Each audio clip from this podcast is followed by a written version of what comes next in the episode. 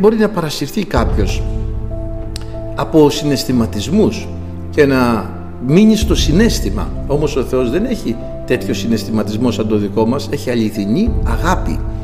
Και η αληθινή του αγάπη έκανε ένα έργο το οποίο πρέπει να δεχθούμε με πίστη, όχι με συνέστημα. Ο Θεός δεν μπορεί να δεχθεί κάποιον που απορρίπτει την προσφορά του. Ποτέ.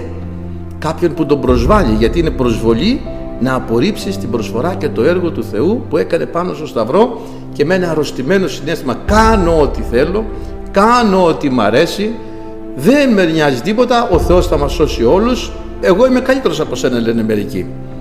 Και θα ρουν και αυτοδικαιώνονται, θα ρουν επί τη δικαιοσύνη τους και αυτοδικαιώνονται.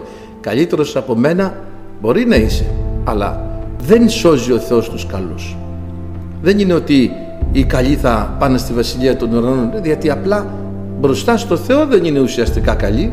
Σώζεται εκείνος που θα δεχθεί το έργο του Χριστού. Και αυτό το έργο το, το δέχονται λίγοι από ό,τι φαίνεται. Δεν το δέχονται πολλοί. Πρόσεξε να μην ε, απορρίψεις το έργο που έκανε ο Θεός και θα ρίξει επί τη δικαιοσύνη σου ότι θα σωθείς. Κάθε μέρα εγώ πήγαινα στην εκκλησία. Ναι, πήγαινες. Το αποτέλεσμα ποιο ήταν. Ποιο ήταν το αποτέλεσμα που πήγαινες κάθε μέρα στην εκκλησία; Άλλαξες, διορθώθηκες, μετανόησες, επέστρεψες.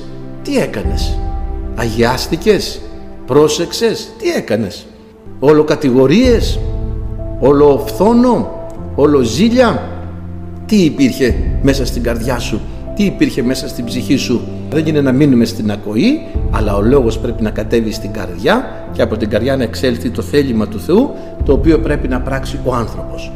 Ένα Ευαγγέλιο το οποίο δεν είναι έτσι όπως είναι γραμμένο, φέρνει τον άνθρωπο σε πολλά διέξοδα και μπορεί να τον οδηγήσει σε ζημιές μεγάλες. Αφού είναι ο, ο Θεός παντοδύναμος, τα πάντα είναι δικά του, έπρεπε να με έχεις στα πούπουλα, στα όπα όπα.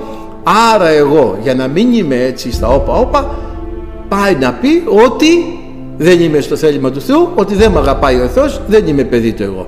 Πρέπει να προσέχουμε πάρα πολύ κάθε διδασκαλία. Έτσι, πολλοί ψευδόχριστοι και ψευδοπροφήτες έρχονται στον κόσμο. Πολλοί είναι αυτοί οι οποίοι διδάσκουν ο καθένας ό,τι θέλει. Αλλά πρέπει να προσέχουμε ακριβώς το λόγο.